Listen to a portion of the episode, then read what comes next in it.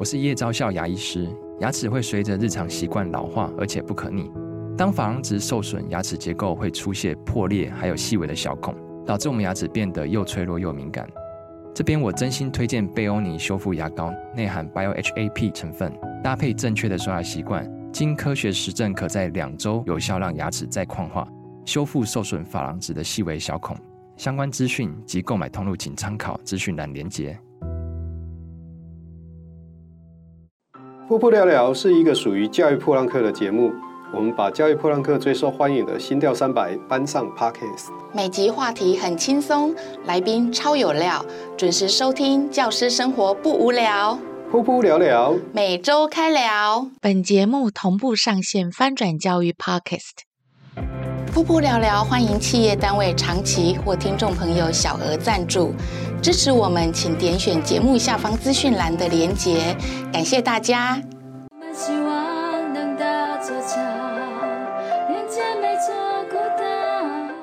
各位听众及各位观众，大家好，欢迎各位收听这一集的噗噗聊聊，我是阿亮校长，我是小壁虎老师。今天我们的特别来宾呢是新北市海山国小的詹怡珍詹老师，我们请詹老师自我介绍一下。Hello，大家好，嗯，我是詹怡珍老师，那小朋友也常常叫我贝瑞老师。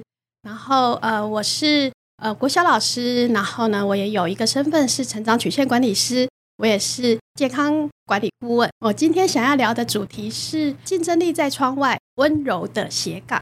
刚刚怡珍老师也讲，他有两个另外的两个身份，呃，健康管理师，还有成长曲线管理师。我先对这两个 身份开始觉得有点点好奇。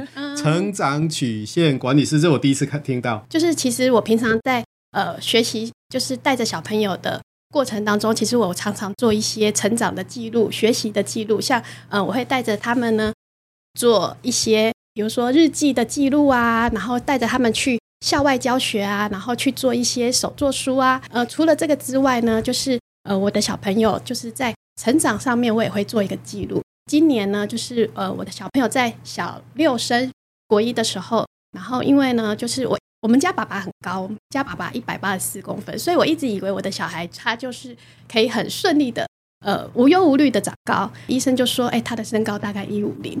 那我就觉得呃很很惊讶之余呢，就是。后来我成为了成长曲线管理师，中英文证照呢，就是我希望可以呃带给呃学生跟家长，就是更多人可以来重视，其实身高它其实是可以管理的。哦，对，所以成长曲线就是小朋友长大的曲线。对，这个成长，我我本来还以为是知识的成长。哦，对，长高的成长。对，其实我们家的小孩都没有，可能跟爸爸 DNA 有关系的。我没有很高，然后。呃，也没有长得很高，所以这个是可以控制的，就对。可以可以去管理的，可以去管理，而且是在最适当的时间给他好的营养。最重要是要搭配呃饮食啊、运动啊、睡眠啊，就是。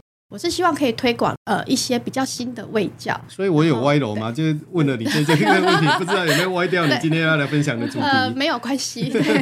那那怡正可以开始聊一下，你今天想要跟我们聊什么？那我是想要跟大家分享，就是呃，其实平常我们在学校的时候，常常呃做一些呃学习上面的推广啊，跟小朋友互动。那我会发现现在的小孩有一个很大的问题，他们呃常常被 3C 绑架，所以他们常常生活都会讲。我好无聊，然后所以其实我听到其实蛮难过的，因为我们的生活到处都是可以观察的部分。呃，我每一届都会带着小朋友去做这个毕业纪念册，每一届他们都会有这个在离开你的班级之前的毕业纪念册，他们就觉得很惊讶，低年级也有毕业纪念册。那我就是透过这些带着小朋友去做生活的记录，然后像呃我们班前阵子呢，就是去校外教学，就是带小朋友去完之后。小朋友在呃回来日记的分享，他们就只有分享三个字，叫做“好开心”。其实我们去玩了这么多个地方，那你们怎么会只有好开心？是啊，对。然后所以后来我们要来写大纲，我们就把呃我们这一次出去玩的时候，我们去了哪些地方玩？哎，其实我们虽然随便走走哦，才三个小时，但是我们去了玩具窝，去了板桥车站用零钱自己买午餐，然后去了二楼金石堂看书，我们还去了欢乐耶诞城。最后，我们还去了三十二楼瞭望台。然后，小朋友在写日记的这些过程当中，小朋友就发现说：“哎，他可以运用我们平常背的成语，把它写进去。然后，透过去观察的时候，我就会去引导小朋友说：‘哎，那我们的生活有什么可以记录？然后呢，就是像小朋友就会讲到说，哎，当我们到了新北市政府三十二楼的时候，哎，原来学校跟这个彩虹操场的这个体育馆呢，他们竟然变得和铅笔盒一样小。对，那我就觉得说，像这些观察记录，这个就是我希望可以带给孩子的，就是不是我教你怎么写，是我希望你可以呃有一个懂得观察的眼睛。那这就是呃一开始我想要分享的，就是英国诗人这个布莱克他说过：“一沙一世界，一花一天堂。”就是其实呢，就是我们要懂得去体会生活，然后要懂得去用心的看待世界，然后我们每一个人呢，都要为自己的生活留下专属的印记。接下来呢，就是我我还希望呢，就是我教学年资已经二十年了。那我今天带了这么多东西来，我想请教一下怡珍老师哈，嗯、像这一本呢、啊，它是一本你所谓的二年一班的毕业纪念册，这个里面几乎全部都是照片。对对，这只是就是让小朋友留下说你在你跟他们之间相处的一些回忆。对。那作文的部分是另外的部分？啊，对，就像这个，就是我们小学都很善用这种格子本，就是其实每个人他们毕业其实都带了两三本这种这种格子本回家。我先帮听众朋友补充一下视觉内容好了。哦，对，那今天怡珍老师其实带了蛮多的，呃，应该说他的教学记录，一些跟一些教学有关的一些呃资料过来。那其中刚刚说到那个毕业纪念册。觉得应该是每带两年就帮他们做一册，而不是真的六年级毕业的那种毕业纪念册。对，那这个册子里面就会有很多小朋友的呃各种活动的照片啊，它每一本都有，例如说二零一八年海山国小二年六班这样，嗯，这样的毕业纪念册，真的非常鼓励老师们让学生写耶，嗯，因为现在学生很少写。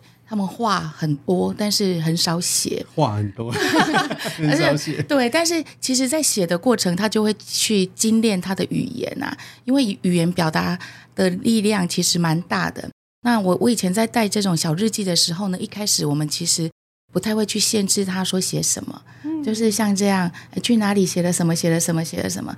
但是慢慢写，慢慢写，他就会开始去整理他的思想的。我觉得记录是蛮重要的，我蛮喜欢这个记录的。这因为因为刚刚怡珍老师提出来那那个作文部啊，他就是让小朋友先把他去了哪里写出来，对，然后再让他去把它延长、观察、延长，哎，这看起来是蛮棒的。嗯，怡珍可以继续。嗯，然后呃，其实就是像我教学年资就是二十年，那其实家长日的时候，我都常常跟家长分享我怎么带学生。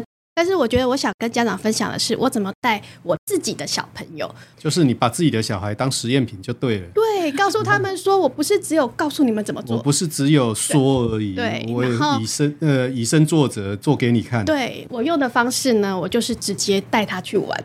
那像我们老师就是有寒假有暑假，时间非常的长。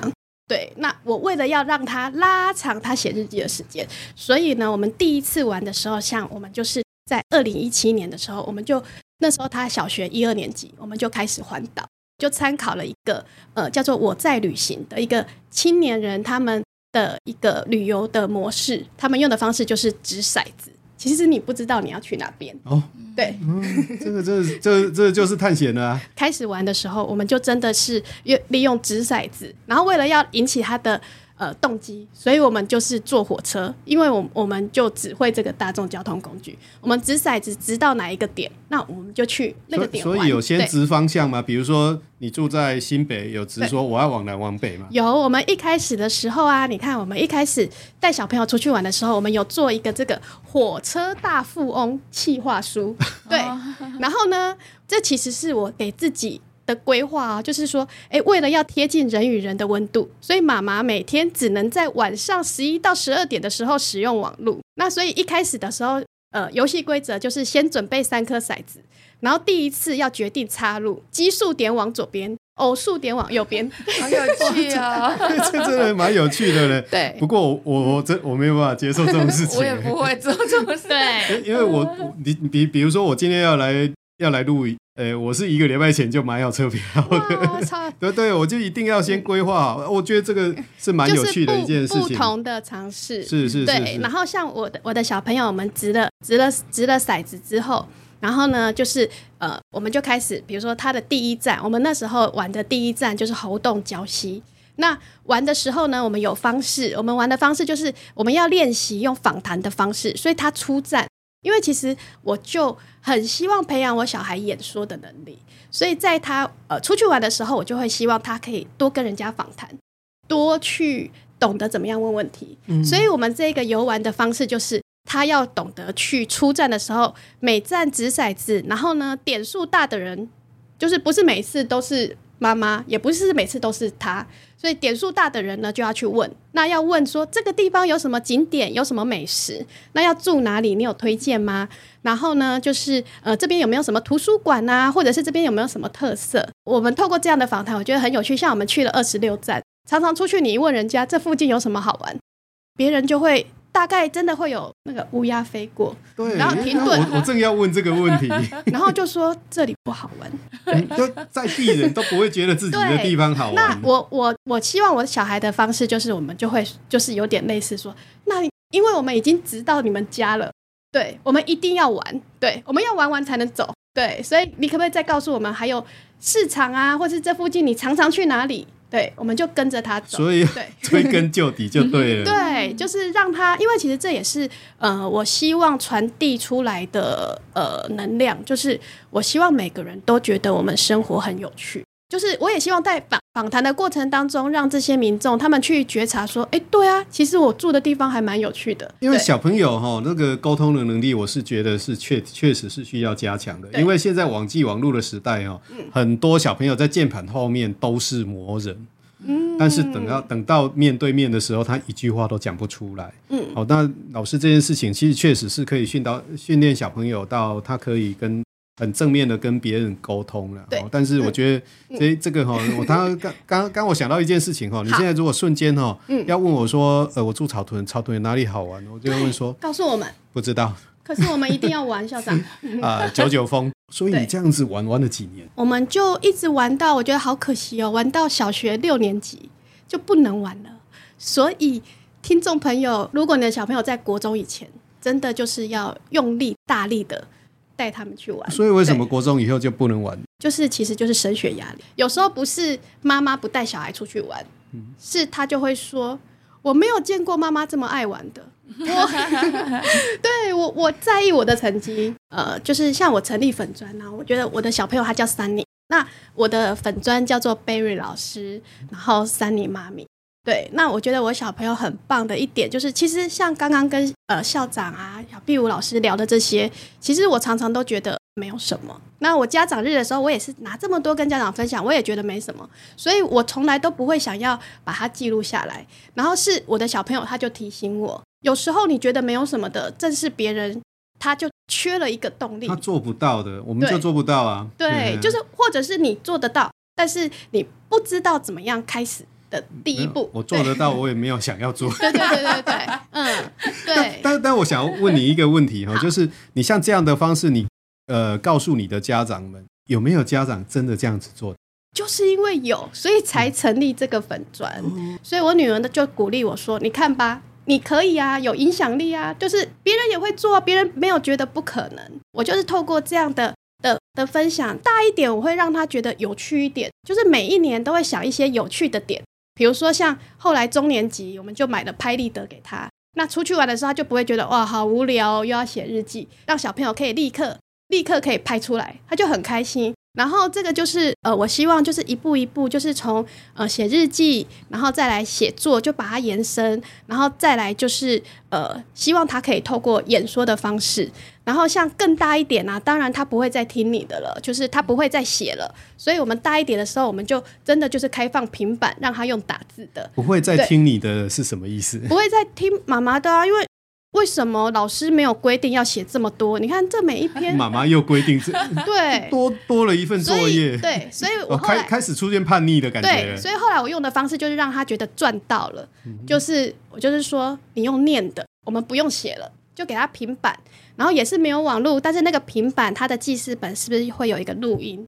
然后你用讲的，它的句子通通都这样子一个一个打出来。我我有一个小问题啊，你的小朋友会不会说？出去烦，妈妈都有目的，就是要我写记录。嗯，那他有没有对这件事情厌烦过？因为我的小朋友的个性真的跟妈妈有点像，我们真的就是以玩乐为目的，就是我们很怕没有玩到，所以我常常跟我的小朋友说，就是哦，哎，我们今天呢、啊、出去，只要是有过夜的，我们就要写日记，互相的沟通的条件就是这个，所以他就很习惯说啊，今天出去玩，我们今天晚上就会把日记写完。前提建筑在他很爱玩这件事情。嗯，真的，像有些人就会问我说。多久才能够习惯？其实真的大概要要三年。刚开始一定会有很多杂讯，那有时候杂讯不一定是小朋友，有时候另外一半也会觉得你拖到了我的行程，就是啊，小朋友会在那边哀啊，然后不想写啊。我用的方式就是，比如说到了当地，有些地方会有夜市。然后我就会说，哎，那你赶快写完，那我们八点就可以去逛夜市。所以，所以你是在旅旅程当中就写了，当天就写了。我还以为回来才写的呢。对，所以他就会透过这么多年写，你就会发现我的小朋友他在写作的速度很越来越快了，因为他为了要去下一个行程，对，所以其实这个就 逼迫他训练他。这个其实就是呃，后来我希望他可以走。就是慢慢练习演说，就是像我们在教育界常常讲的，就是你与其给孩子鱼吃，不如教他钓鱼的方法。其实是这样的、啊，就是学习哈、嗯，我们都讲快乐学习哈，我是认为学习没有快乐这件事情，其实就是怡珍老师呃，不能讲训练呐，就是让自己的 孩子从一开始不会到会的过程当中，除了循循善诱以外，其实有一些东西是要强迫的。嗯，比如说写这件，他就是要啊，你怎么会跟他讲说啊，你很快乐，你什么都不要，然后你他就可以达到能力？我觉得那个习惯的养成哈是非常非常重要的。就像小 B 有部落格写那么久，我相我相信 他也。他也有在强迫自己啊，就是不想写的时候就是要写。对对对对，就是要强迫自己要去写。对、嗯、我真的觉得写作是蛮重要的，嗯、因为他诶口语表达其实是跟写作是一起的，是延伸哈。对对对，因为你你在写作的时候就会开始有架构啊，会有一些语词、一些语句的组成。可是你在说话的时候其实也是一样的，因为你的脑中脑中要去组织这些是一样的东西。对我我真的非常佩服诶。佩佩服妈妈，因为我们家的小孩啊，就是叫他做什么他就不要。出去玩要写日记，他说、嗯、那我不要去了。哦、今天怡珍有带两本书来，你要不要跟我们介绍一下？第一本就是其实这个是影响我教学路上很深的，叫做《竞争力在窗外》。对，那这一本书就是刚刚我讲的教学上的点滴啊，怎么带小朋友出去玩啊，然后其实都是写在书里面。然后这也影响我很深，就是也许我们常常觉得。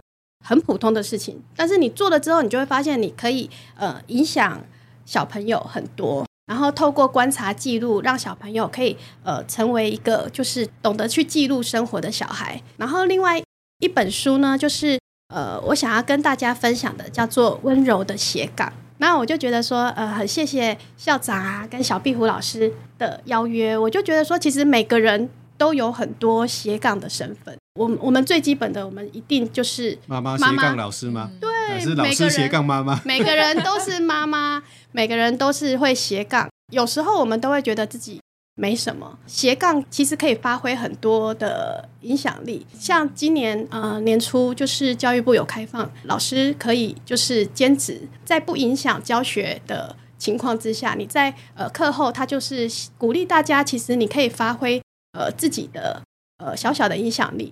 那像我还有大概十二年的时间可以退休，那有时候就会跟同事去聊，说：“诶，你退休想要做什么啊？”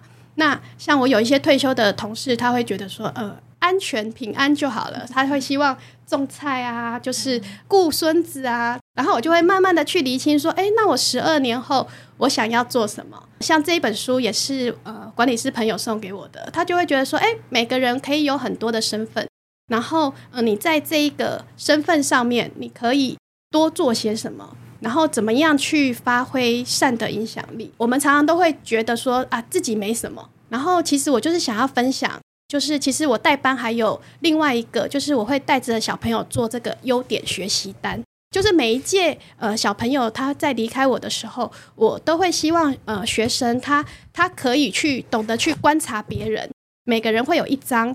一张这种纸，你可以去观察同学。那像这个是小朋友写给我的，然后我就觉得很可爱。他就说：“诶，老师，我会把呃十个字背起来，先做该做的，在做想做的，这个就是我常常对小朋友讲的话。然后我就觉得说，哎，透过这些回馈，然后像每个人其实他都会有优点。